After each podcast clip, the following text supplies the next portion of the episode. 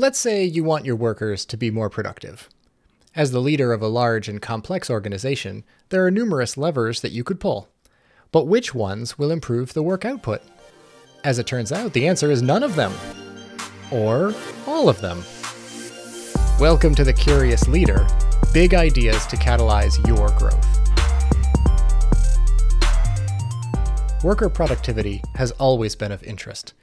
It is self evident that if you can get employees to produce more by changing some simple parameters of the work environment, that is free money in effect. Not only has productivity been of interest to business owners, but also the National Research Council, which is part of the National Academies of Science, Engineering, and Medicine. So they designed an experiment. I'll let the amazing historian and presenter James Burke explain it, excerpted from his BBC miniseries Connections 2. Okay, here's what you're trying to do find out what you have to do to get workers to produce more. So you explain carefully that you're going to try upping the light levels. Production goes up. Then you explain carefully you're going to lower the light levels. Production stays up. So you explain carefully you're going to change everything at random the heat, the working day, the length of the lunch break, rest periods. You do that for five years, and production goes up again. Then you explain carefully you're going to put everything back where it was. Production stays up.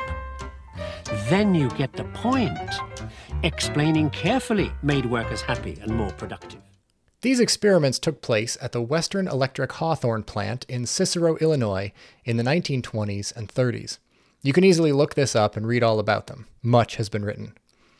Although the experiments resulted in spurious conclusions that have been discredited by some, the so called Hawthorne effect, what psychologists and sociologists all seem to agree on is that people perform better with feedback. The more specific and immediate, the better. And when they are seen and heard. So, if you want your people to be happier and work harder, listen to them and talk to them. The more you hear their concerns, observe their challenges, and explain exactly why everything is happening and why it matters, the more productive everyone will be. That isn't to say that the work environment is irrelevant to productivity. Quite to the contrary, the open office plan is an abject failure of environmental design, and that's only one very visible example. The point is that being open to feedback and providing feedback form the very foundation of any successful and thriving organization. Without those tools in place, it doesn't much matter whether the light levels, rest periods, conference room equipment, or whiteboard sizes are just right. So before you dive into environment changes for your teams, maybe talk to them first? Here are three questions for you. 1. What might change if you explicitly asked for feedback regularly? 2. How do you recognize whether any communication to your teams has all the necessary context included. And three, what could you do to help your teams to feel seen and heard this week?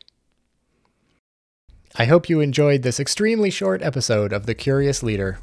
Remember to give us a million stars and subscribe and stuff. It is super helpful. See you next time.